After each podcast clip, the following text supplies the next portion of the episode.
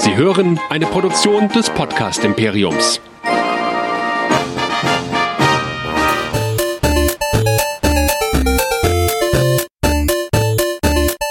Ich bin Luke Skywalker und ihr hört Nerdizismus, der nerdige Podcast. Viel Spaß!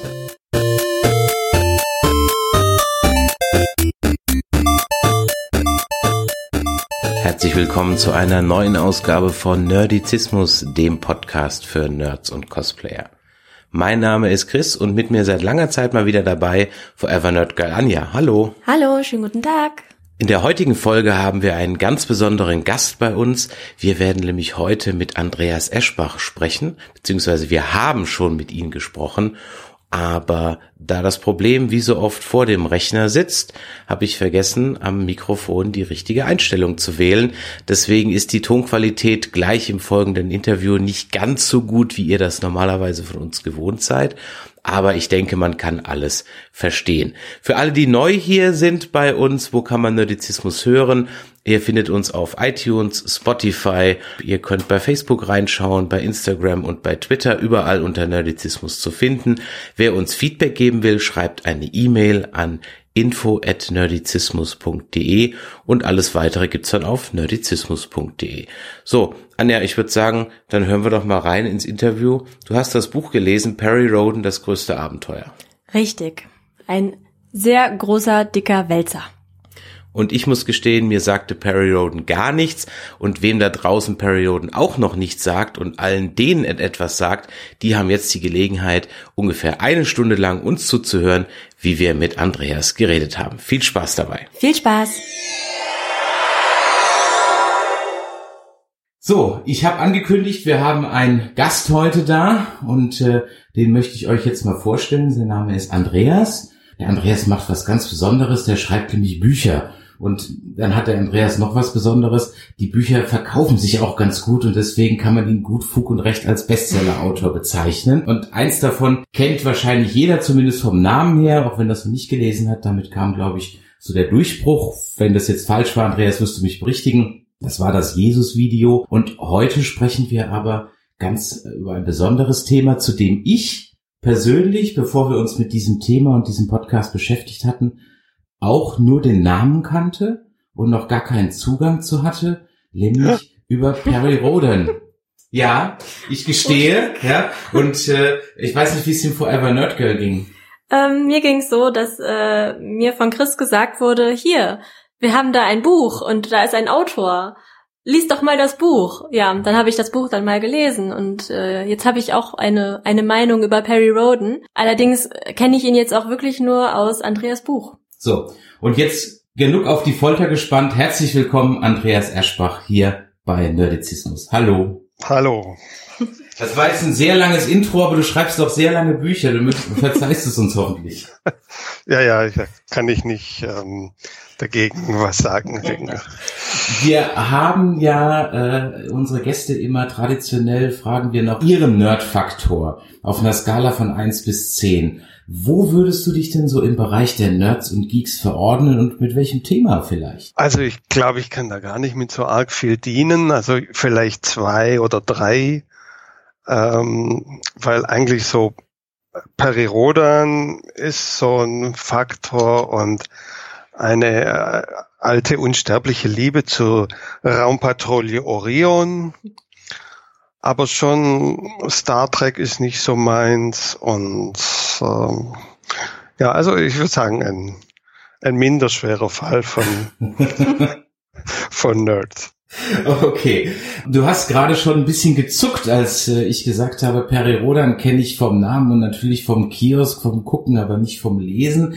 Und äh, ich muss ganz ehrlich sagen, ich schäme mich ein bisschen, dass ich das wirklich jetzt so echt nicht kenne, weil ich habe mir natürlich mich informiert vorher und liebe Nerds und Hörer da draußen, das müsst ihr euch jetzt mal auf der Zunge zergehen lassen. Das ist die größte Science-Fiction-Serie, die bisher in Literaturform herausgekommen ist und immer noch herauskommt. Über 3000 gedruckte Hefte mit zusammen 180.000 Seiten. Das ist für die Jüngeren unter uns, das wären 560 Harry Potter Bände. Ja, ich habe schon gesagt, wann soll ich die denn alle lesen? Wie, wie soll ich das denn schaffen? Und jetzt hast du ein Buch geschrieben, ich, wie alles bekannt äh, sozusagen, Periodan sein größtes Abenteuer. Vielmehr ja eigentlich sein erstes Abenteuer, Sein erstes oder? Abenteuer. Es heißt das größte Abenteuer. Ja, stimmt, das ist. Das Und- ist richtig. Ja. Der Kniff ist, dass es nicht sein größtes Abenteuer ist, sondern dass das größte Abenteuer überhaupt ist, nämlich das ist der Aufbruch der Menschheit ins Weltall. Damit beginnt es, damit, das ist auch das Thema, wo es dann aufhört. Also der, es beginnt mit dem ersten Satelliten, dem Sputnik, und es endet, als die ersten Menschen das Sonnensystem verlassen. Und dann äh, hat das Abenteuer gerade erst begonnen. Ich habe schon ein bisschen was über die Periodenreihe gesagt, aber vielleicht hol uns doch mal oder unsere Hörer auch mal ins Boot. So grundsätzlich, wer ist Perioden? Also es ist eine Buchreihe, die es schon seit den 60ern gibt. Wenn man böse will, eine Groschenromanreihe. Oder tut man dem damit Unrecht? Ja, weil es Groschen ist, kostet schon lang nicht mehr. Das hat es auch nie, nie gekostet. Also es ist eine Raketenheftchenserie, sagt der Chefredakteur Klaus Frick immer dazu. Also es hat alles äh, Anfang der 60er Jahre damit begonnen, dass äh, eine äh, Heftserie gestartet wurde, wie es damals viele gab. Die Grundidee der beiden Autoren, die das gegründet haben, äh, Karl Herbert Scheer und Ka- Walter Ernsting, als Clark Dalton hat er geschrieben, war die, also ein amerikanischer Astronaut, nämlich ein gewisser Perry Roden, landet als erster Mensch auf dem Mond. Damals haben sie dafür den Juni äh, 1971 angenommen als äh, Datum. Es war noch bevor ähm, äh, Kennedy seine Rede gehalten hat und es festgelegt hat, dass das bitteschön vor dem Ende des, äh, äh, des Jahrzehnts passieren soll. Also war ganz gut geraten, ja. Was nicht so gut geraten war, sind ein paar technische Details dieser dieser zum Beispiel, dass die plus sieben Stunden bis zum Mond brauchen, das war dann in der Realität doch anders. Ja, und auf dem Mond ähm, landen sie auch an einer äh, Stelle, wo tatsächlich bis heute niemand war. Das heißt, wir wissen nicht, äh, was sich dort tatsächlich verbirgt. Perirodan jedenfalls landet am Südpol des Mondes und findet, stößt dort auf ein Raumschiff von Außerirdischen, und zwar menschenähnlichen Wesen, Angehörigen einer uralten galaktischen Zivilisation, den Arkoniden, die schon, die es nicht mehr so richtig drauf haben, also die degeneriert sind und äh, ja, praktisch tritt die Menschheit das Erbe der Arkoniden an. Damit geht's los, dass sie also deren Supertechnik mit überlichtschnellem Flug, mit Strahlwaffen, mit Unsichtbarkeit, mit äh, Schutzschirmen und so weiter. Also alles, was heute in der Science Fiction so gang und gäbe ist, das haben die äh, Arkoniden und Perirodan hat es dann auch. Und er benutzt es, um die zerstrittene Menschheit zu einen. Also als erstmal verhindert er einen Atomkrieg und dann so nach und nach ist natürlich ziemlich dramatisch, weil äh, er ist ja, es sind, er und seine Kumpane sind ja nur ein paar Hänsel und nach und nach entsteht einfach das äh, solare Imperium, also das galaktische Reich der Erde und die arbeiten sich dann gegen viel Widerstand hoch äh, zu einer einer galaktischen Macht, die jetzt nicht nicht mehr befürchten muss, von anderen schon existierenden Imperien aufgesaugt zu werden und begegnen zahllosen fremden Wesen, freundlichen, feindlichen und so weiter. Und vor allem aber ist eins der ersten Abenteuer, das die erleben, ist, dass, dass sie das galaktische Rätsel lösen, dass eine geheimnisvolle Superintelligenz äh, in der Nähe der Erde, nämlich äh, im Vega-System zurückgelassen hat. Und der Preis als ist in diesem galaktischen Rätsel ist die Unsterblichkeit. Also die relative Unsterblichkeit. So jemand, der die erhält, altert nicht mehr, aber er kann immer noch umgebracht werden, so dass die Spannung erhalten bleibt. Das war sehr clever von den Autoren, obwohl man damals im Verlag davon ausging, dass die Serie vielleicht nach 30 bis 50 Hefte lang läuft und dann muss man sich was anderes ausdenken. War ein very strong understatement, weil die Serie ja immer noch läuft und ähm, eben vor kurzem, also momentan sind sie bei Band 3005 oder 6. Jede Woche kommt ein neuer Roman raus und das seit 60 Jahren und zwar ohne Unterbrechung, egal was passiert ist, es ist immer ein Periodenheft erschienen, ob irgendwo der Krieg ausgebrochen ist, ob 9-11 war, ob Stromausfall war, egal. Das Heft ist erschienen. Gibt keinen einzigen Ausfall. Du hast jetzt auch alle Hefte mitgelesen oder hast du jede Woche dann deinen Perry Roden äh, neben dir, wenn du gerade vorm Einschlafen bist, dass du noch drin rumblätterst oder was hast du da für einen Bezug zu? Nee, also das ist ja jetzt eine Lektüre, die mich sozusagen seit meinem äh, zwölften äh, Lebensjahr begleitet. So eine, wir, eine Beziehung hat natürlich ihre Höhen und Tiefen. Also in der Schulzeit habe ich zusammen mit dem, mit einem Freund, äh, haben, wir, haben wir jedes Heft gekauft, gelesen, diskutiert, die ganzen Abenteuer verfolgt. Nach dem Studium ist es so ein bisschen eingeschlafen. Da war gerade Band 1000 rausgekommen, was natürlich eine äh, sensationelle Sache war und die, die ähm, Romane davor, die, die, die 300, etwa 300 Romane vor dem Band 1000, die waren so ein, wie, sowas wie ein Höhepunkt.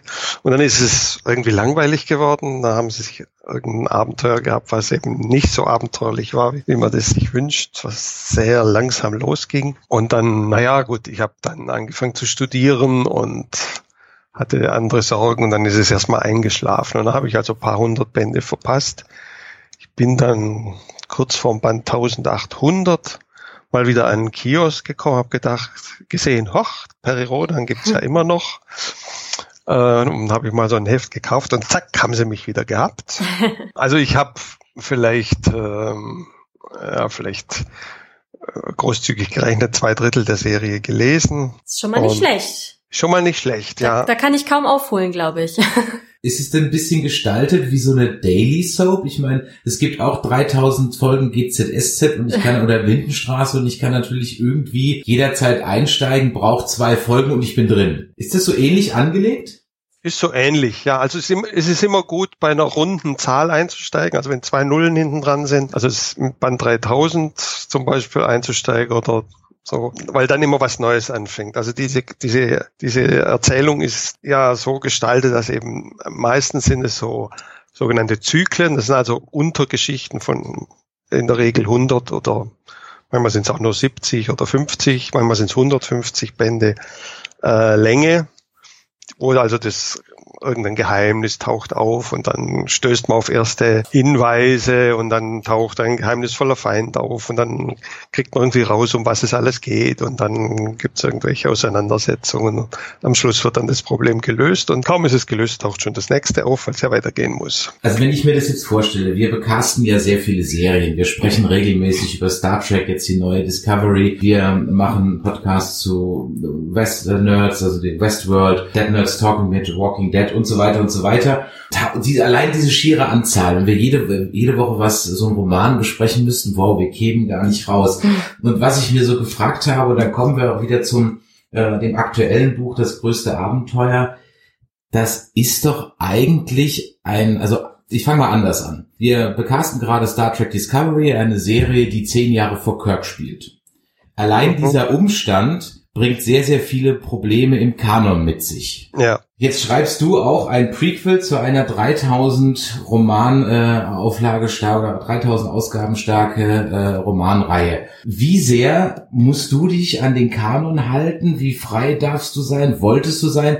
Gleichzeitig dein ich nenne es jetzt mal vielleicht Teenager-Traum äh, zu erfüllen, hierüber zu schreiben. Du hast ja noch mehr per Rodan geschrieben, nicht nur das.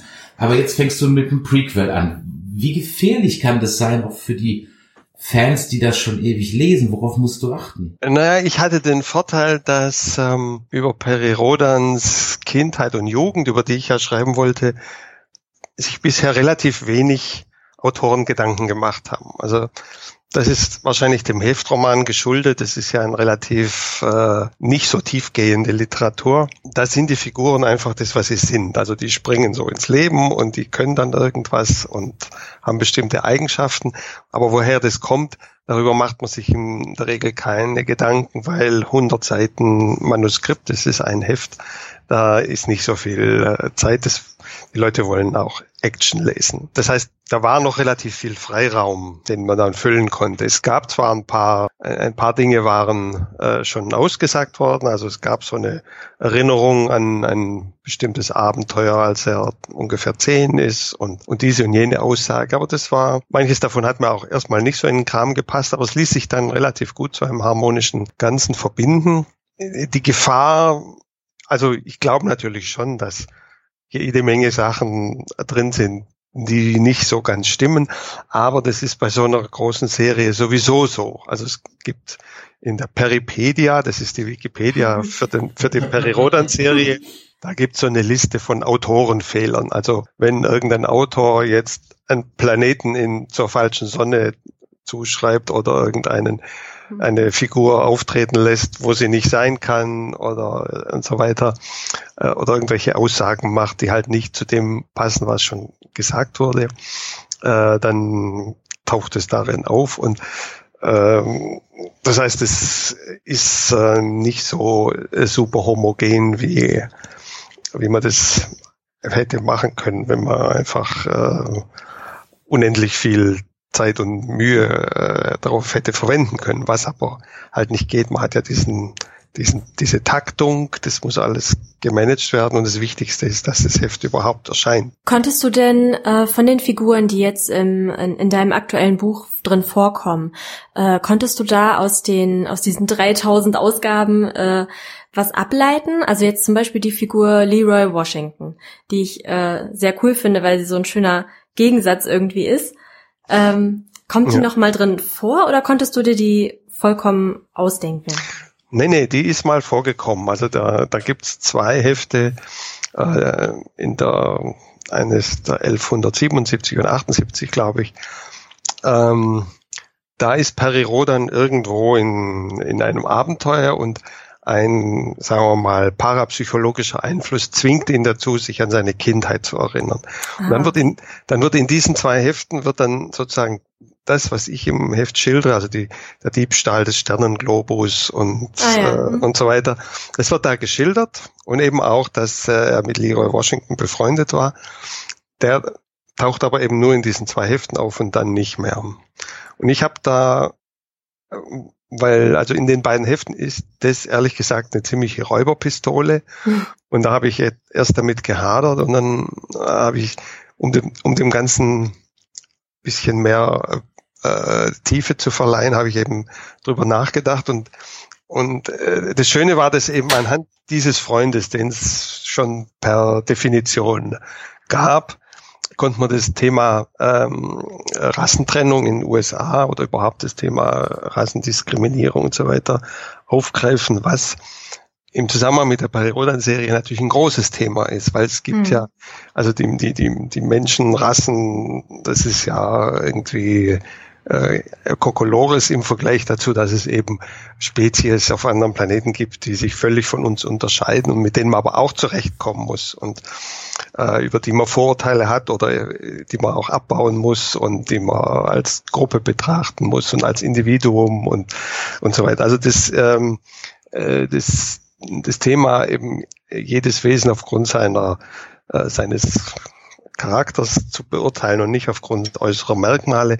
Das ist ein immer wiederkehrendes Thema in der Perirodan-Serie die sich da sehr gegen alle Formen von, von rassistischen und, und sonstigen Vorurteilen ähm, ausspricht. Und das konnte man anhand dessen gut einführen, weil, weil es eben auch die Zeit war und, und der, der Leroy so ein, ja, so ein schönes Gegen, äh, so ein schöner Gegenpart war zu, zu dem jungen Peri Rodan, mhm. weil er auch ganz anders ist und die beiden sich dann trotzdem gut verstehen mit, mit diesem gemeinsamen Interesse an der Beobachtung der, der Umwelt äh, und so weiter. Und dann habe ich das einfach ein bisschen ausgebaut und ähm, dann hat es mir ganz gut gefallen, dass das so vor, vordefiniert war. Hm.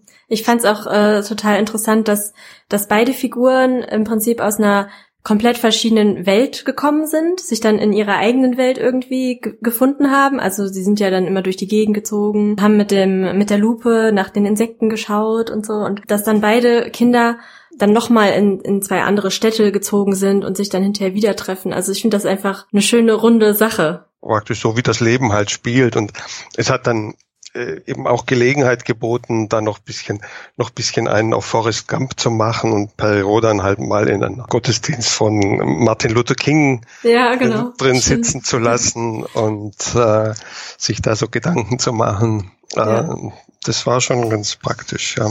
Es ist wie so Gastauftritte von Historienfiguren. Das ist echt ganz schön. Ja, ein, ein paar äh, waren auch nötig, also dass er, was weiß ich, John F. Kennedy ja. Mal trifft und so Sachen. Ich wollte jetzt nicht das übertreiben, aber es hat da, wo es sich angeboten hat. Und ist, man muss den, den ganzen Roman auch ein bisschen mit einem Augenzwinkern verstehen. Da sind also sowieso viele Anspielungen drin. Also für die, die die Serie kennen, die finden da ganz viele Verweise und Anspielungen auf, auf Einzelheiten in der Serie. Es sind Anspielungen eben gerade dieses Forest Gumping, was ich da betreibe. Äh, ja, jetzt wo du sagst, äh, ja. ich weiß, ja. was du meinst. ja, das ist alles mit, ja, mit einem Augenzwinkern gemeint. Gibt's denn einen, ich, um mal mit einem deiner Buchtitel zu sprechen, so einen Herr aller Kanons, also irgendjemand, der so über alles was Perry Rodan angeht, wacht. Ich sag mal so wie früher Gene Roddenberry bei Star Trek. Gibt's da so jemand? Also es gibt jemand, ähm, äh, der äh, die technischen Daten verwaltet. Also sozusagen die Physik des, des Perirodan-Universums, die sich ja von unserer etwas unterscheidet. Das war früher der Rainer Castor, ein, ein Autor, der sich da so tierisch reingearbeitet hat und ein Riesenarchiv angelegt hat, um sozusagen die, die Story Bible nachträglich aus der Serie zu extrahieren. Der ist äh, vor einiger Zeit gestorben und es macht jetzt eine äh, andere Autor, eine Autorin, die Verena Themsen, die im äh, gelernte Elektroingenieurin ist oder sowas in der Art und die jetzt die Technik äh, verwaltet bei, bei Rodan. Ansonsten aber ist das, was man so die Story Bible nennt in einer Fernsehserie, ist lange Zeit bisschen stiefmütterlich behandelt worden, bis eben diese Peripedia entstanden ist, die das sozusagen nachholt. Aber da gibt's, das ist eigentlich auch eher so ein so ein Schwarmphänomen. Also da haben sich Leute zusammengetan, die also dieses, diese Peripedia ist auch keine Initiative des Verlags selber, sondern es ist so eine freiwilligen Organisation, die das, die das da macht mit unglaublicher Akribie, wird da jeder Strauch und jeder, jedes exotische äh, Gewürz, was auf irgendeinem Planeten verwendet wird, wird da eingetragen. Und was natürlich, wenn man für die Periode einen Serienroman Schreib unglaublich äh, nützliche Hilfe ist, wenn man da nachschlagen kann, was jetzt Arkoniden frühstücken und so weiter. Da bin ich wirklich sehr froh, dass du ein Autor bist, der das tut. Wir besprechen gerade, wie gesagt, eine Star Trek-Serie, da haben wir das Gefühl, die machen das gar nicht. ähm, äh, äh, du hast vorhin schon mal ein bisschen so ganz grob umrissen, wie so die ersten, keine Ahnung, tausend Bände so ganz grob sind, so die Aufbruch der Menschheit in die Sterne und äh, du hast von künstlichen Intelligenzen gesprochen und da waren schon viele Versatzstücke drin, ja, die man kennt. Jetzt ist natürlich, ich sag mal, der Sci-Fi-Dauerbrenner Übervater jetzt Star Trek. Die sind aber sechs Jahre später an den Start gekommen. Und äh, warum glaubst du, oder keine Ahnung, ist Perry Roden vielleicht zu deutsch gewesen? Ist es irgendwie so ein bisschen was Deutsches? Du hast gesagt, du bist auch so ein Raumpatrouille Orion-Fan, dass das nie so den Sprung auf die große Leinwand ins TV gebracht hat. Es ist auch ins Ausland übersetzt worden, ja, auf jeden Fall. Aber es hat sich ja jetzt nicht ich sag mal, ähm, ich will ihm nicht Unrecht tun, ja, ich höre schon wieder die, die Perry Roden-Fans, die jetzt schon wieder auf die Barrikaden gehen, die uns dann heute zum ersten Mal hören. Aber ich glaube, du weißt ein bisschen, worauf ich hinaus will. Es ist nicht so die Popkultur-Referenz geworden. Also man kennt's vom Kiosk, aber kaum einer hat's gelesen. Ja, also was die Übersetzung anbelangt, spielen die eine relativ unter. Also es ist schon eine sehr deutsche Serie, äh, das muss man sagen. Und zum Beispiel in den USA hat's nie Fuß gefasst, trotz mehrerer Versuche da irgendwie das äh, durchzustarten. Das, äh, das wollte nicht angehen.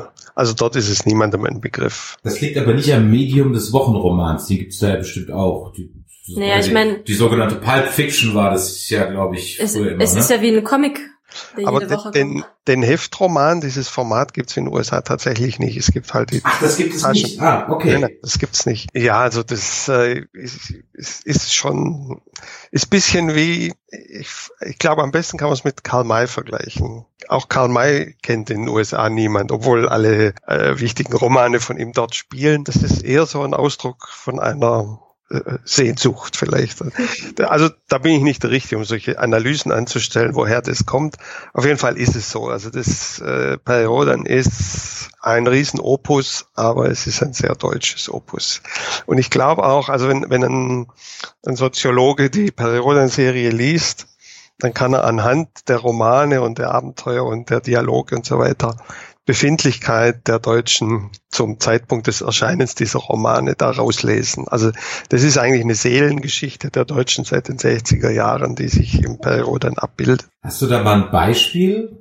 Also war der Perirodan, ich sage jetzt mal, James Bond hat sich auch weiterentwickelt. Also wenn du einen James Bond aus den 60ern nimmst, ist er ein mhm. ziemlicher Sexist ähm, dann kam äh, HIV auf, dann hat er plötzlich nur noch eine Frau gehabt äh, pro Film, dann hat er eine Zeit lang nicht mehr geraucht. Gibt es sowas bei Perry Rodan dann auch? Ja, ja, also zum Beispiel die, die Hefte, die in den 70er Jahren erschienen sind, da geht es dann plötzlich um äh, Umweltschutz und um Frieden. Da, die, die lesen sich deutlich friedensbewegt. Und in der aktuellen äh, Handlung, so ab Band 3000, da geht es im Prinzip um Fake News. Also da, da ist eine der, der Prämissen aktuell ist, dass von der Erde behauptet wird, die hätte es nie gegeben. Es gibt zwar die Terraner, die sich über die Galaxie, die es überall in der Galaxis gibt, aber die Erde, die das ist ein Mythos, den die erfunden haben, um sich Bedeutung zu verleihen. Aber dass es mal ein terranisches Imperium gegeben haben soll und so weiter, das ist alles, äh, wird alles als Legende betrachtet, die irgendwie fabriziert worden ist, glaubt man nicht mehr und die viele Terraner glauben das auch nicht mehr. Und das ist so ein, ein Aspekt, der da gerade eine Rolle spielt. Und da ist irgendwie Information verloren gegangen. Da hat es ein, so eine Art super Computer-Crash wohl gegeben in den zurückliegenden 500 Jahren, die wir übersprungen haben. Und worauf das hinausläuft, weiß ich auch noch nicht. Bin ich auch gespannt. Auf jeden Fall äh, ist es deutlich ein Thema, was in unsere Zeit passt. Und so konnte man das eigentlich immer von Perioden sagen. Und das ist auch, das kommt von diesem Produktionsprozess. Die Autoren ähm, sind, äh, standen immer unter Strom, schnell zu schreiben. Was macht man dann? Man greift das auf, was in der Luft liegt. Man denkt nicht über entlegene Sachen nach, sondern das, was aktuell ist, das zack, kommt aufs Papier und da steht's jetzt. Und, äh, und, und Autoren haben halt so die Neigung dazu, eben so wie Antennen zu sein für das, was in, der, in ihrer Umwelt vor sich geht. Ist das ein Merkmal, das du auch grundsätzlich bei deiner Schreibarbeit hast? Antennen? Und was so gerade, ich möchte nicht sagen innen, das klingt jetzt so abwertend, aber du weißt, was ich meine, ja, also was halt gerade ja, im, im On Vogue ist, oder mir fällt gerade kein richtiges Wort ein. Ja, was den Zeitgeist Was den Zeitgeist, das Wort habe ich. Nein, nein, nein, bewusst kann man das nicht machen. Man kann nicht sagen, ah, was ist denn gerade in, was ist out, wie konstruiere ich einen Roman dazu. Das funktioniert nicht. Das wird zwar immer wieder versucht, aber da kommt bloß schreckliches Zeug raus. Nee, man schreibt schon das, wonach einem ist, was man für wichtig hält und so weiter. Und dass man oder inwieweit man dem Zeitgeist entsprochen hat, das merkt man dann erst viel später.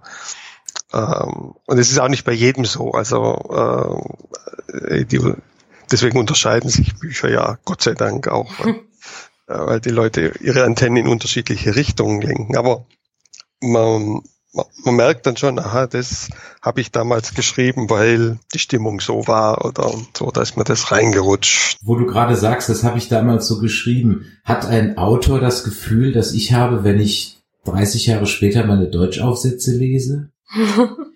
Gibt es sowas, wenn du einen Roman von dir aufschlägst oder eine Kurzgeschichte, mit der du angefangen hast, wo du denkst, mein Gott, das würde ich heute überhaupt nicht mehr so machen? Oder ist man da als Profi vor sowas gefeit? Ja, ich, schwer zu sagen. Also, ich meine, ich habe, es ist schon sehr lang her, dass ich angefangen habe. Und äh, es ist zum Beispiel, äh, als ich 15 war, habe ich mal eine Kurzgeschichte an die Peri-Rodan-Redaktion geschickt, weil die damals so eine Rubrik hatten, dass, dass so Lesergeschichten auf der Leserkontaktseite in den Heften erschienen sind. Und meine Geschichte ist dann tatsächlich dort erschienen, war relativ kurz, die hat auf zwei Seiten gepasst. Und wenn ich die heute lese, dann denke ich, na ja, ich war, ich war 15 und bekam kein Geld dafür. ähm, das schon, also diese ganz frühen Sachen, äh, oder auch eben äh, Texte, die ich geschrieben habe, die nur im Freundeskreis kursiert sind und jetzt in, sicher verwahrt hier in einer Truhe liegen, ähm, die, äh, da denke ich, ja, das ist schon gut, dass die nicht veröffentlicht worden sind. Aber ähm, das, wenn, wenn ich jetzt so an, an die erhältlichen Romane von mir denke, da, da finde ich eigentlich alle okay.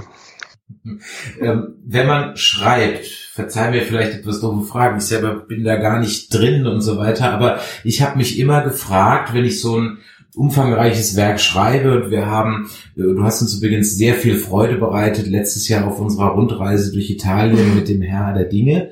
Ähm, mhm. Also vielen Dank da nochmal für. Wir hatten, äh, sind teilweise länger auf dem Parkplatz noch sitzen geblieben, um, um das noch Kapitel noch zu Ende zu hören. Und ich glaube, wir hatten die letzte, die, das letzte Kapitel, da waren wir schon wieder zu Hause. Das habe ich am Schreibtisch dann zu Ende gehört. Das hast du am. Schreibtisch und ich habe es dann auf dem Weg zur Arbeit noch zu Ende gehört. Wenn man so ein komplexes Werk hat, hast du dann das Ende schon im Kopf? Also weißt du, wie es ausgeht und musst den Weg finden? Oder sagst du, hm, ich würde in dem Fall gerne Geschichte über, ich sag mal, die Möglichkeiten von Nanorobotern äh, entwickeln und dann gucke ich mal, wo es mich hinführt. Ich frage es deswegen, weil ich vorhin bei deinen Ausführungen in Perry Roden so ein bisschen so was Heimeliges in deiner Stimme gespürt habe, so, ach, das ist mein Perry und ja, und dann lasse ich den mal irgendwie so ein bisschen zu Lars Luther King gehen oder so. Kommt sowas spontan, hat man sowas davor? Wie, wie entsteht so, so ein Prozess bei so einem umfangreichen Werk? Also das macht natürlich jeder Autor anders. Also es gibt die Leute, die drauf losschreiben und die Leute, die alles erst durchplanen und dann bloß noch ausführen und ich bin irgendwo dazwischen. Ich fange an mit einem mit einem Plan. Also ich weiß nicht nur, wo ich anfangen will und wo ich aufhören will, sondern auch grob, was dazwischen passieren soll. Und aber typischerweise ändert sich da immer noch viel und manchmal ändert sich auch, wo ich rauskomme. Aber das ähm, ergibt sich dann im Schreiben. Das heißt, ich, ich fange an zu schreiben. Ich, ähm, ich denke, ich habe einen Plan, jetzt sagen wir mal, für, für fünf Szenen und schreibe in der dritten Szene irgendwas, was dann die sechste Szene, die ich bloß so grob umrissen habe, dann doch umgestaltet, dass ich da irgendwas anderes machen muss, weil ich da was geschrieben habe, was ich nicht rauslöschen will, weil es mir gefällt, aber dann muss ich später irgendwas anders machen. Und so äh, nimmt das ganze Gestalt an und, und, und, und äh, verdichtet sich von so einer vagen Vorstellung eben zu einer konkreteren Vorstellung, anschließend zum tatsächlichen Text. Und ja, in dem, diesem Prozess folge ich. Aber das ist äh, weder durchgeplant, noch ist es frei drauf losgeschrieben, sondern das ist so ja, so ein Mittelding. Schreibst du eigentlich alles per Hand oder setzt du dich schön an deinen Laptop und tipperst drauf los? Äh, ich ich habe immer nur an der Tastatur geschrieben. Früher, als es noch keine Computer gab, waren das die Schreibmaschinen. Das ist äh, die, die kenne ich auch noch, ja. ah, okay. Muss man halt manchmal erklären, dass das so ein Mittelding ist, so quasi so mm. wie eine Tastatur mit angeschlossenem Drucker. Ähm, also ich habe immer nur auf Tastaturen geschrieben und wenn ich Prosa von Hand schreibe, dauert es bloß länger, wird nicht besser und äh, deswegen mache ich es nicht. Was ich, ich schreibe aber schon sehr viel von Hand, aber die Notizen dazu. Also die, mhm. die Planung, der Entwurf. Ich mache also eigentlich meistens zu einer Szene vorher eine Skizze, wo ich eben so Stichworte äh, aufzeichne oder wenn irgendwie so einen Grundriss, wo jetzt die Action stattfindet und wo er entlang schleicht und was er von dort aus sieht und wo dann die Schlägerei ist oder die Schießerei oder, oder so etwas und ähm, skizziere Dialoge und mache äh, Stichworte zur Beschreibung und so weiter. Dass ich, wenn ich anfange, dann die Szene zu schreiben, äh, schon weiß, was ich schreiben will und mich bloß noch aufs Wie konzentrieren muss. Gibt's denn ich sag mal, so eine höhere Macht beim Schreiben. Also ich meine, es ist dein Willen, den des Lektors, gibt es noch eine dritte Macht, die du, die du irgendwie konsultierst und sagst, guck mal hier rein, findest du das gut? Oder ist man da so, sagt, nee, ich gebe das niemand zum Lesen? Ähm, Wenn es fertig ist, liest meine Frau, die eine sehr, ähm, also ich sag mal, an der ist eine Lektorin verloren gegangen, die ist auch mhm. sehr streng und sehr ähm, erkennt Schwachstellen sofort. Deswegen haben meine Bücher keine, sage ich jetzt. also insoweit ich imstande bin, auf sie zu hören. Und ähm, der Lektor, natürlich das Verla der Verlagslektor, die äh, mischen da auch immer noch mit. Aber ich meine, das, das Ziel ist immer das gleiche. Man versucht das Buch besser zu machen. Also näher ranzukommen an das, was man eigentlich sagen wollte. Weil manchmal ist das, was da steht, nicht das, was man sagen wollte. Und das ist das Problem beim Schreiben, ist eigentlich das zu erkennen, dass man, dass man hier irgendwas geschrieben hat, was nicht das ist, was man zeigen, was man sagen wollte. Und äh, wenn einen dann darauf jemand aufmerksam macht und sagt, ah, hier steht das und da entsteht jetzt bei mir eine Vorstellung von und ich merke dann, ah, nee, das ist eine ganz falsche Vorstellung. Dann denke ich nochmal drüber nach, was für Worte ich jetzt da gewählt habe und wie man die verstehen kann und so weiter. Und dann spielt man ein bisschen mit Varianten und findet raus, dass man, wenn man jetzt ein anderes Wort oder Worte umstellt und so weiter, dass man dann sich der dem eigenen Bild besser nähern kann. Hast du Running Gags in deinen Roman? Ich kenne nicht alle, aber Tarantino hat immer einmal ein paar nackte Füße in jedem Film drin. Hast du irgendwie ein, Easter Egg, ein Running Gag, den du so, musst du dir vielleicht jetzt nicht konkret benennen und hier einfach jetzt Ja oder Nein reicht, wenn wenn es sowas gibt? Ähm, also nicht, nein, glaube ich, habe ich nicht. Habe ich nicht, nee. Allenfalls, ähm, wenn in einem Roman ein Schriftsteller vorkommt, dann heißt er meistens Peter Eisenhardt. Und wenn das öfters vorkommt, spielen damit sofort im Fan dann alle deine Romane im gleichen Universum. das ist also. Du, du schreibst ja sehr technologiegetrieben. Wie viel recherchierst du zum Beispiel, wenn wir jetzt bei dem Herr der Dinge mal eben diese Nanobots-Geschichten da eben machen, wie intensiv beschäftigst du das? Gehst du da mal im RTW Aachen vorbei oder TU Darmstadt, rufst da mal einen Professor zu sowas an? Googlest du das äh, dir zusammen, liest den Wikipedia-Eintrag oder sagst du, okay, ich nehme die Idee von so etwas, und ähm, den Rest mache ich aber so, wie mir das in meiner Story dient und nicht, wie es physikalisch machbar wäre. Also es kommt immer ein bisschen drauf an. Also jetzt im Fall vom Herr aller Dinge, wo es um Nanotechnologie geht, da nehme ich nicht einfach bloß die Idee, weil ich will ja auch wissen, was haben andere schon aus dieser Idee gemacht. Also die Idee ist ja schon relativ alt. Da gibt es sowohl wissenschaftliche Ansätze als auch äh, literarische äh, Ausarbeitungen dazu. Und da liest man dann mal, was andere sich da schon gedacht haben, damit man nicht die, äh, äh die banalsten, ersten, erstbesten Ideen für äh, Meisterleistungen hält, sondern dass man eben ein bisschen da drin ist. Und dann guckt man sich an, was tatsächlich schon äh, vorhanden ist. Das ist ja jetzt noch nicht so schrecklich viel, was dicht bevorsteht und, und so weiter. Und ja, und letztendlich übernimmt man schon das, was man für die Geschichte brauchen kann. Das stimmt schon. Also es ist so ein Wechselspiel. Einerseits ist die Recherche, die man vorab leistet, die beeinflusst die Geschichte, die man erzählt, und man sagt, oh, das ist, wenn man auf irgendwas stößt und sagt, oh, das ist ja cool, das muss in die Geschichte rein, und dann ändert man die so um, dass das auch drin ist. Und andererseits hat man manchmal so gesagt, na, jetzt müsste das und das passieren.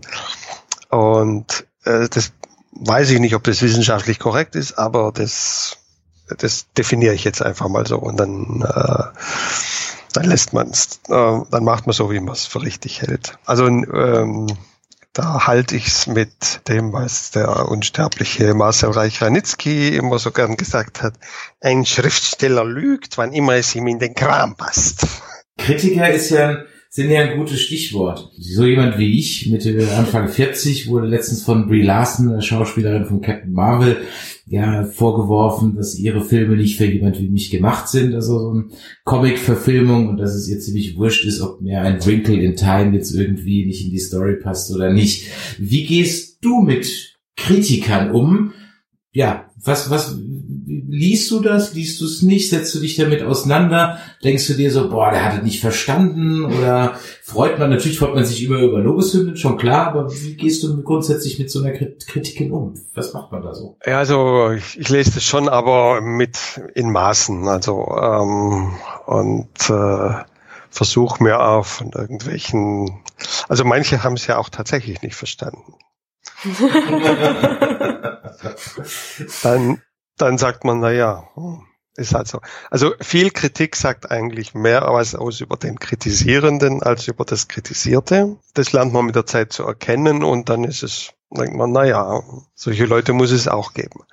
es gibt natürlich ähm, Kritik, die, wo man sagt, ja, da ist was dran, das ist vielleicht die schwierigste. Äh, man hat da auch so eine, so eine Angst, ähm, dass einer kommt und sagt, ja, pass mal auf, ähm, passen Sie mal auf, Herr Tolkien, wieso fliegt Frodo nicht einfach mit einem von diesen Adlern zum Schicksalsberg und wirft Welcome to my world. Yeah, welcome to, das sage ich seit Jahren.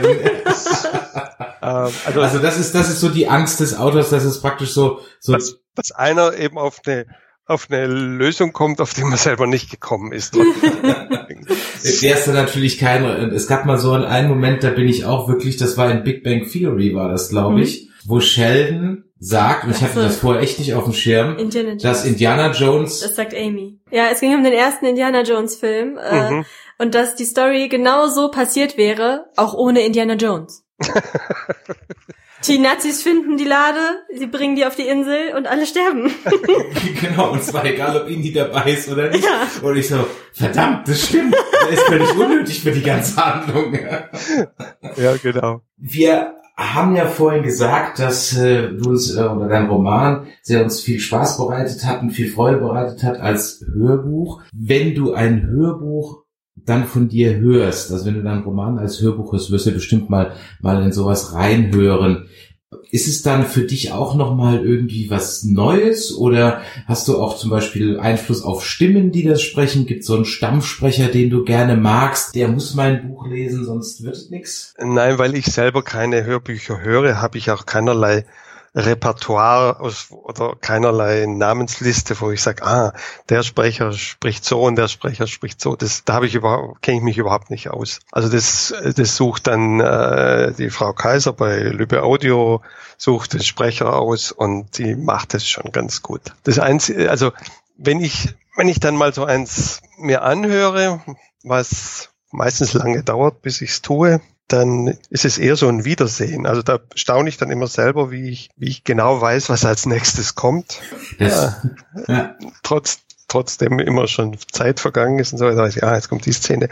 Und ähm, schön ist, dass es mittlerweile die Hörbücher in, in Komplettlesungen gibt. Weil das war so am, am Anfang, als so dann die gekürzte Fassung auf- auf sechs CDs von einem von einem Buch, das äh, 800 Seiten hat. Da ist klar, also da, fällt- da fällt halt äh, äh, 90 Prozent raus. Oder, oder es, da fehlen dann, und dann ist immer so ein Zusammenzug. Was, das haben sie weggelassen und das haben sie weggelassen und, und das hätten sie doch, ah, das ist doch aber wichtig und so weiter. Also die Manuskripte, die werden dann schon von Leuten gekürzt, die, die sich mit sowas auskennen. Ich könnte es ja nicht. Also wenn ich es könnte, würde ich ja gleich ein kurzes Buch schreiben. ähm, aber dann, ähm, äh, da fehlt mir dann doch oft schrecklich viel. Und jetzt bei den Komplettlesungen, da ist es, äh, ist es besser, aber da habe ich auch noch keine ganz zu Ende gehört, muss ich sagen. ja. das heißt, du kannst als Autor nichts wegwerfen? Nein, nein, ich, ich werf schon viel weg, aber mit gutem Grund. Aber das, was dann nachher drin steht, das steht dann da, weil ich denke, dass es reingehört. Es muss ja auch seine Berechtigung haben, was man dann schreibt. Ja, ja, gen ja genau. Aber vielleicht kommt man ja auch auf Ideen, sagt, ach, das nehme ich jetzt nicht in, in den Roman, aber für die nächste Geschichte, da merke ich mir das mal.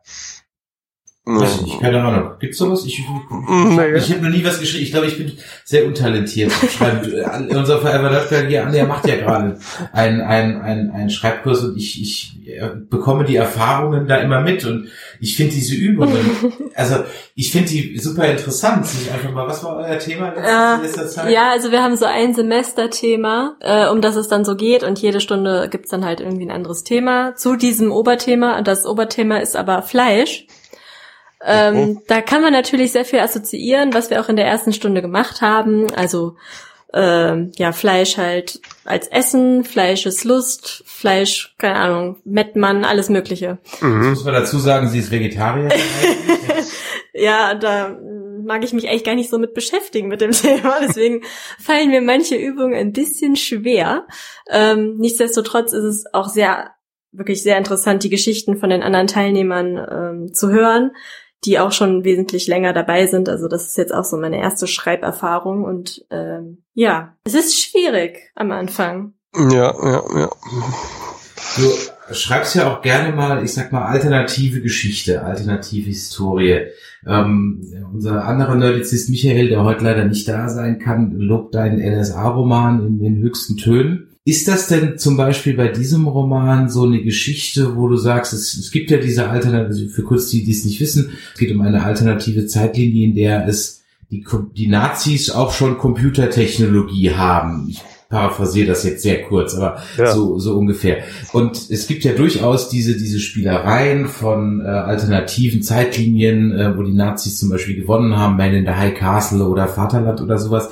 Ist das dann so eine Idee, wo du sagst, hey, habe ich gesehen, finde ich super, aber ich würde gern da eine andere Geschichte erzählen oder ich jetzt anders erzählt? Oder war für so eine alternative Historie auch irgendwie ein ganz anderer Impuls da, mehr so Steampunk-mäßig? Ja, also ähm beim NSA-Buch äh, war der Hintergedanke einfach der, ähm, dadurch, dass ich, also das ist ja eigentlich kein Roman über die NS-Zeit, sondern über unsere Zeit. Ich habe sozusagen der, der Diktatur die Computer hinzugefügt, aber das Ziel ist natürlich zu zeigen, was passiert, wenn man den Computern wie wir sie heute haben, eine Diktatur hinzufügt. Äh, ist ja egal, aus welcher Richtung es mhm. kommt. Und ähm, insofern ist es nicht ein Alternativgeschichtsroman in dem klassischen Sinne, wo man sagt, ja, was wäre passiert, wenn der und der König damals so und so entschieden hätte und dann äh, wären schon 1780 österreichische Raumfahrer auf dem Mond gelandet oder sowas. Das ist ja so ein eigener Reiz, sich über die die Kippmomente der Geschichte zu überlegen und was daraus hätte werden können. Ähm, darum geht's da eigentlich nicht. Jetzt beim Perirodan-Roman schon eher. Also da ist ja im Prinzip die Geschichte, ich erzähle, wie es eigentlich kam, dass Perirodan als erster Mann auf dem Mond gelandet ist und nicht zum Beispiel, sagen wir mal, Neil Armstrong mit einem Apollo, mit einer Apollo-Kapsel, ähm, wie das kam. Also da ist schon eher so die Suche nach einem Kippmoment dahinter, ähm, wenn auch nicht ganz so bierernst wie, wie viele äh, Alternativhistorien oder Uchronien daherkommen. Wenn du dir dann sowas ausdenkst, wie zum Beispiel eben dann dir jetzt ja eben hier das, das, das größte Abenteuer, ist es dann eigentlich irgendwie so, dass du sagst, hm, das muss immer so sein, dass ich es auch selber gerne lese oder schreibt man gerade sowas mit so einer großen Fanbase auch ein bisschen für die Fans? Du hast die vielen Easter Eggs angesprochen, die drin sind, so der ganze Fanservice. Also das schreibst du auch nur das, was du selber gerne lesen würdest ja, oder schreibst ja, du auch für, ja. für ein Publikum? Ja. ja. Ganz klar. Ja. Also ich bin da ganz es muss erstmal mir gefallen und auch die Easter Eggs weiß ich rein und dann beömmel ich mich da selber drüber und Ja, ich habe noch eine Frage äh, zu Perry Roden selber. Wenn, wenn es jetzt ähm, aus irgendeinem Zufall dazu käme, dass dein Roman jetzt verfilmt werden würde, wen könntest du dir als Perry Roden vorstellen? Hast du da ein Vorbild? Hast du da jemanden im Kopf, der diesen Charakter spielen könnte? Der Schweiger ist Gott sei Dank schon zu alt. Nein, keine Ahnung, keine Ahnung. Ich weiß, also so Sachen im, im Grunde ähm, äh, will, also das, die, die Idee, Perry Rodan zu verfilmen, finde ich, das passt nicht zu dieser Serie. Mhm. Also das, das wünsche ich mir gar nicht. Es wurde ja einmal, glaube ich, in den 70ern gemacht. Oder? Es gibt ja. doch, glaube ich, einen Perry Rodan-Film gibt's, glaube ich. Oder? Ja, also der ist, der ist ja fast noch schrecklicher als die Verfilmung vom Jesus-Video. was macht man denn dann, wenn man so das Jesus-Video dann, dann, dann sieht? Geht man aus der Premiere raus? Ruft man seinen Anwalt an? äh, oder äh, äh, sagt man, ich, ich, was macht man? Also, du hast gesagt, Kritiker, okay, du hast so diese eine Angst, dass es so der eine gibt, der sagt, okay, warum hast du nicht diese Story-Arc gewählt und dann wäre es besser gewesen? Okay, verstehe ich. Und alles andere kann man ausblenden. Aber wenn man, das ist ja dann schon ein bisschen das, ja, ich sag mal, die vergreifen sich ja an dir und deinen Ideen, wenn es wirklich komplett anders gemacht wird. Ja, ja. Ähm, das interessante Phänomen ist ja, dass es scheißegal ist, wie schlecht die Verfilmung ist. Man ist danach ein verfilmter Autor und ist sozusagen von der Regional in die Bundesliga aufgestiegen. Insofern, ja, würde man sich natürlich schon wünschen, dass es beim nächsten Mal besser wird. Also ich sage immer, kann eigentlich nur besser werden. Aber ähm, ja, nein, ich bin da nicht aus der Premiere gegangen, sondern habe gedacht, hm, interessante Interpretation.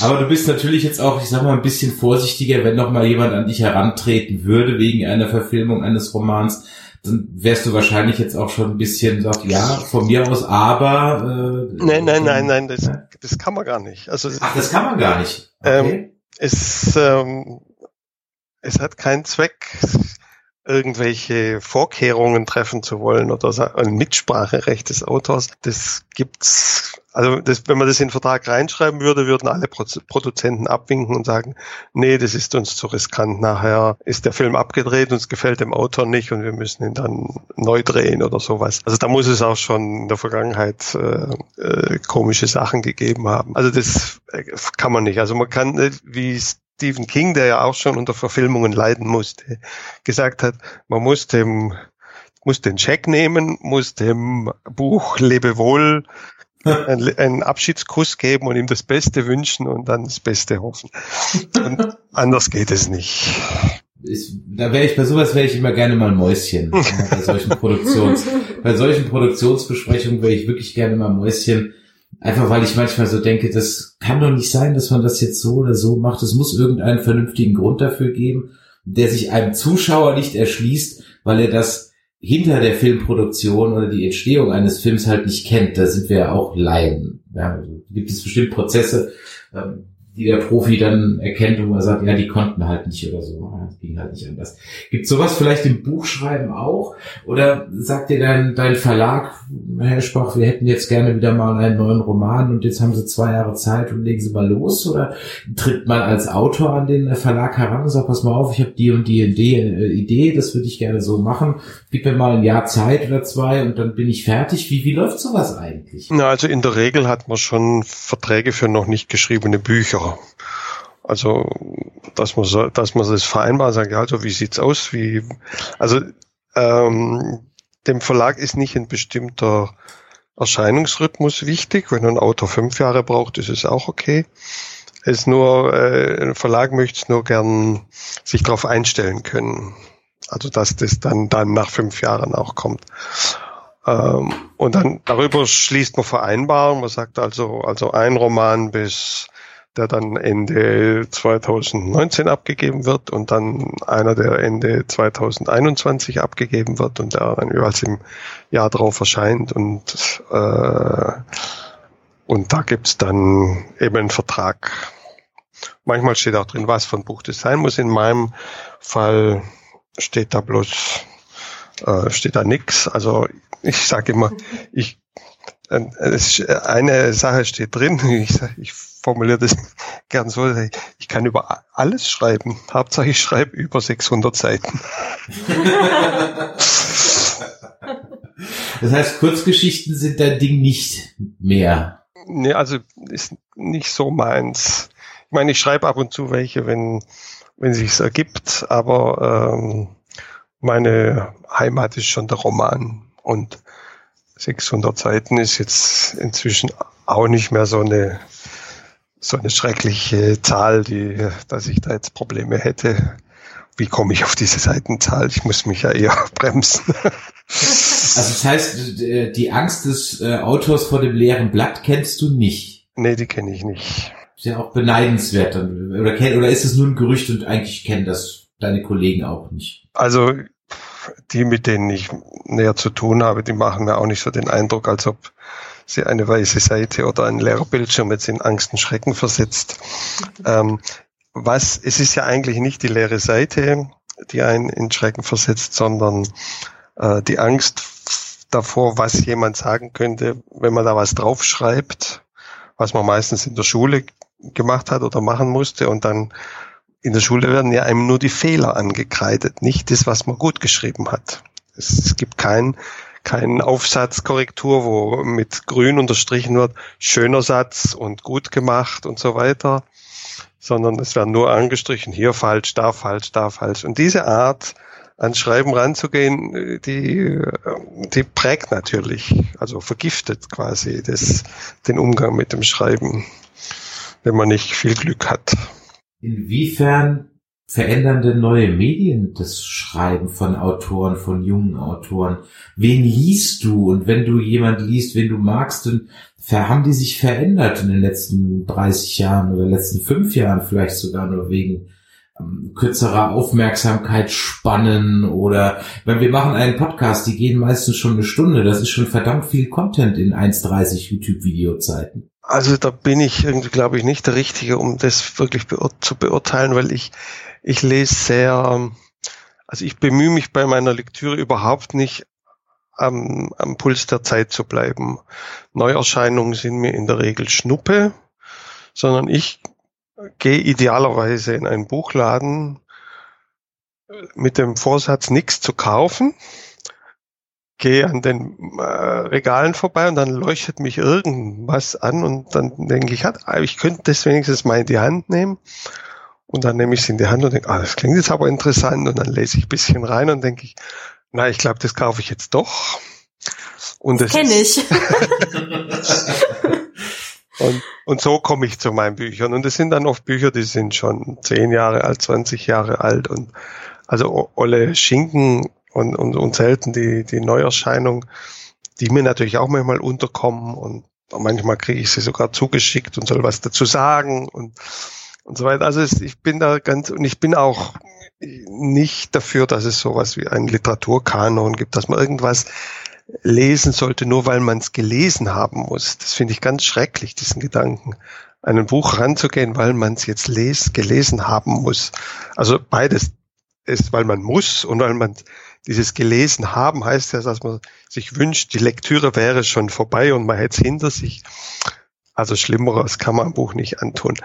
Und das mag ich gar nicht, sondern ich, ich bin ein, ein, ein Verfechter des reinen Lustlesens, das, was einem in die Hände fällt und wo man sagt, oh, da habe ich jetzt Lust zu lesen, egal was es ist, ähm, dass man das liest und sich nicht drum kümmert, was andere davon halten oder was, was man sollte oder nicht sollte oder und so, solche Dinge. Dafür ist das Leben zu kurz, sich nach sowas zu richten. Du liest Bücher als als als ja als ganz normaler Leser und nicht als Autor. Ja, ja, erstmal lese ich sie als ganz normaler Leser. Da da ist mir jetzt auch egal, ob das jetzt ein Buch von einem in Anführungszeichen Konkurrenten ist. Wenn es mir gefällt, gefällt es mir. Und ähm, da, da, da vergesse ich diese Dimension ganz. Was manchmal sein kann, ist, dass man sagt, oh, dieses Buch, das hat irgendwas oder diese eine Szene, die war so toll oder wie er diesen Anfang oder diesen Schluss aufgebaut hat, das gucke ich mir nochmal genauer an und dann setze ich mich schon als Schriftsteller hin und äh, an den Schreibtisch mit diesem Buch und unterstreiche da Sachen und mache Markierungen und versuche eben rauszufinden, wie er, er oder sie das jetzt gemacht hat und, äh, und eben was daraus zu lernen. Und das ist ja das Schöne, dass man das bei Büchern kann, nicht? Da liegt ja alles offen da, man muss es nur wahrnehmen. Also diese Art von Studium, das macht man dann schon. Aber das ist immer erst in zweiter Linie. In erster Linie bin ich Leser und dann lasse ich alles, vergesse ich alles links und rechts und lasse mich auf dieses Buch ein und möchte gern davon weggesaugt werden. Du lässt dich also richtig schön inspirieren von deinen ja, Lieblingsbüchern im Prinzip und ähm, also bei mir ist es so, wenn ich irgendwas lese, irgendeine Geschichte, die mich total fesselt, dann habe ich immer so das Bedürfnis, oh, ich möchte diese Geschichte weiterspinnen oder ich möchte diese Geschichte neu erfinden. Ist das bei dir so ähnlich oder wo greifst du so dein, deine Themen sonst noch auf? Also na, typischerweise kommen meine Themen von ganz woanders her. Also äh, ich lese ja nicht nur Romane, ich lese auch gern äh, Sachbücher zu irgendwelchen Themen, die mich interessieren oder lese in irgendwelchen Zeitschriften, stoße auf irgendeine Kleinigkeit. Das kann eine Zahl sein, das kann irgendeine Aussage sein, wo ich dann denke, hoppla, da könnte man, da liegt irgendwie eine Geschichte drin und dann halte ich das fest und und äh, da es dann in meinem Notizbuch landet, lese ich das öfters mal und dann kommen mir vielleicht Zusatzideen und so kann über die Jahre kann daraus dann eine Romanidee werden. Ähm, aber typischerweise kommen meine Romanideen nicht bei der Lektüre anderer Bücher, sondern bei anderer Gelegenheit. Ähm, was natürlich nicht heißt, dass diese Lektüre gänzlich umsonst ist. Klar, alles, was man liest, das sickert so in einen ein und bildet so eine Art geistigen Kompost am, am Grund des Bewusstseins. Und wer weiß, was da so alles vor sich hingärt. Also das prägt einen schon alles, was man, was man liest und, und das beeinflusst dann auch die Art der Ideen, die man hat. Mhm. Aber das ist so ein Prozess, den man nicht verstehen muss. Der ist so ein Geheimnis, das lässt man besser im Dunkeln. Wirst, wenn du es sagen darfst oder wenn du es nicht sagen darfst, willst du zu irgendeiner deiner Romanfiguren nochmal zurückkehren in einem Fortsetzungsbuch? Ist ja jetzt Gibt's da oder sagst du, nee, für mich ist dann ist in der Regel eigentlich dann durch? Also ich kann es mir bei jeder Figur vorstellen, wieder zurückzukehren. Die Frage ist, ob man sollte. Also äh, es muss eben eine Geschichte sich anschließen, die es auch wert ist, erzählt zu werden.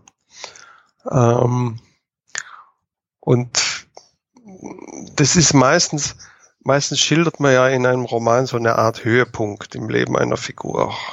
Jetzt in Hiroshis Fall endet es damit, dass er stirbt. Also es wäre ein bisschen schwierig, zu ihm zurückzukehren, aber, aber nicht, nicht unmöglich natürlich. Oder man könnte mit Charlotte weitermachen. Ähm, das, ähm, äh, das ginge schon, aber es muss sich eben eine ähnlich starke Geschichte daraus entwickeln können. Und das ist meistens, denke ich, na, ich könnte das zwar jetzt machen, aber ich habe auch noch genug andere Ideen, die vielleicht die wo ich mehr Lust habe, die zu schreiben. Jetzt mach doch zum Abschluss, bevor wir dann die heutige Folge auch beschließen wollen, vielleicht noch mal allen, die das jetzt gehört haben und die wie ich in den letzten Tagen sich oder jetzt durch diesen Podcast zum ersten Mal wirklich noch mal auf den Perry Roden zurückzukommen, mach ihnen doch noch mal ein bisschen Lust, sich eine Origin Story ähm, zu geben mit dem Wissen, dass ich danach noch 3000 Romane vor mir habe. Ja, ähm, hilf mal äh, jemand da jetzt einzusteigen. Also dein Buch, ähm, das größte Abenteuer ist definitiv, glaube ich, der gute Einstieg, weil unser Verwundert Anja hat es ja gelesen und nickt ganz eifrig. Ja, ähm, jetzt könnte ich denn mit Band 1 von 1961 noch anfangen? Gibt's den noch? Oder muss ich eigentlich jetzt schon so ins Jahr 2005 oder 10 oder 18 springen? Nein, nein, den gibt's noch. Also es gibt die ganze Serie als E-Books. Äh, man kann also mit Band 1 beginnen. Ähm, es gibt auch die sogenannten Silberbände. Das ist so eine Art, man hat irgendwann mal angefangen, eine Art Zusammenfassung zu machen, dass man immer mehrere Bände zu einem Buch zusammengefasst hat und so ein bisschen den Füllstoff rausgestrichen hat. Ähm, ob es die als E-Books gibt, da bin ich im Moment überfragt, weil ich habe mich immer an die Originale gehalten. Und ähm, ja, und also wir haben eingangs, äh, oder es wird oft gesagt, Periodan ist die größte Science-Fiction-Serie aller Zeiten. Das stimmt zwar, aber es greift immer noch zu kurz. Es ist tatsächlich die längste fortlaufende Erzählung der gesamten Literaturgeschichte. Also kein anderes Werk kommt auch nur in die Nähe äh, äh, was den Umfang anbelangt. Von der Qualität reden wir jetzt nicht, wir reden jetzt einfach nur von. Äh, Und alles nur durch diesen Kniff, ihn unsterblich zu machen. Also ja, ja, ja, ja, ja ihn ja. unsterblich. Naja gut, also es gibt auch andere äh, Serien mit Unsterblichen oder andere Erzählungen mit Unsterblichen, die aber dann trotzdem nicht so lang sind. Äh, es ist einfach auch, es ist tatsächlich, hat tatsächlich was mit der Figur Perry Rodan zu tun. Ähm, das ist, äh, da ist den Autoren damals eine ganz eigentümliche Gestalt gelungen, die man so auch äh, nicht nachmachen kann. Das ist tatsächlich so eine, eine sehr mysteriöse, also auf eine mysteriöse Weise anziehende Gestalt. Perrodan ist so ein bisschen wie Old Shatterhand, jemand, der immer fair handeln will und das Gute will und es meistens auch erreicht, weil er eben äh, clever und ist und die Leute folgen ihm und aber er ist, ist sozusagen der bessere Old Shatterhand, weil er allgemeingültiger ist, äh, genereller und ähm, äh, ja, so eine, äh, so eine Heldengestalt. Und das, was dann was dann da vorliegt, das, ich, ich beschreibe es neuerdings gern so. Bei Roland-Serie in ihrer heutigen, in ihrem heutigen Umfang ist so, äh, als hätte Tolkien vom Herrn der Ringe nicht drei Bände geschrieben, äh, sondern 480. Also da, da kann man lesen, lesen, lesen hört nie auf. Weil klar, das wäre natürlich für viele Harry Potter-Fans da draußen auch froh, wenn sie 560 Bände von Harry Potter Ach, hätten. Nee, irgendwann ist auch Schluss. Also, lieber Andreas, ich, also ich habe jetzt Lust drauf. Ich werde auf jeden Fall ähm, mich damit näher mit beschäftigen, weil irgendwie, wie gesagt, der schwirrte die ganze Zeit herum. Man sieht ihn und ich weiß zumindest jetzt, warum er schon auch meine Kindheit jetzt schon zumindest am Kiosk begleitet. Und ich habe mich immer gedacht, sag mal, der Perry Roden, der muss doch jetzt auch mal bald mal tot sein. Jetzt weiß ich, warum der zumindest schon seit 40 Jahren auch noch am Kiosk ist. Ja. Ähm, liebe Hörer da draußen, wenn euch das heute hier gefallen hat, dann lasst doch mal eine Bewertung bei iTunes da. Schreibt uns eine E-Mail an info.nerdizismus.de. Lieber Andreas, dir möchte ich und wir möchten uns ganz herzlich bedanken für deine Zeit, die du dir heute genommen hast, für für die für mich sehr spannenden Einblicke ja, in ein Autorenleben, die ich so nicht kenne. Ich hoffe, es hat auch dir ein bisschen Spaß gemacht. Ja, doch. Prima, das, das freut uns. Also euch, liebe Hörer, dann noch einen schönen Tag, schönen Abend, schönen gute Nacht. Das ist ja für dich als vielleicht nicht Podcast-Hörer, Andreas, interessant, Podcast hört man auch gerne zum Einschlafen, was irgendwie den Sinn des Kontons ad absurdum führt. Aber ich finde es sehr persönlich, wenn also die Vorstellung, dass mich jemand im Ohr hat, während er einschlummert, hat auch irgendwie was Nettes. Dann, ja. dann schreien wir jetzt alle zusammen nochmal ganz laut Buh und dann. ja, und ich hasse es, wenn dann laut gelacht wird, dann wache ich nämlich auch immer auf. ja, kann man das wenigstens in Ruhe abschalten und es muss nicht weiterlaufen. Eben. In diesem Sinne, vielen Dank, dass du da warst. Euch, liebe Hörer, wie gesagt, vielen Dank fürs Zuhören, für eure Zeit und bis zum nächsten Mal. Tschüss. Tschüss. Tschüss.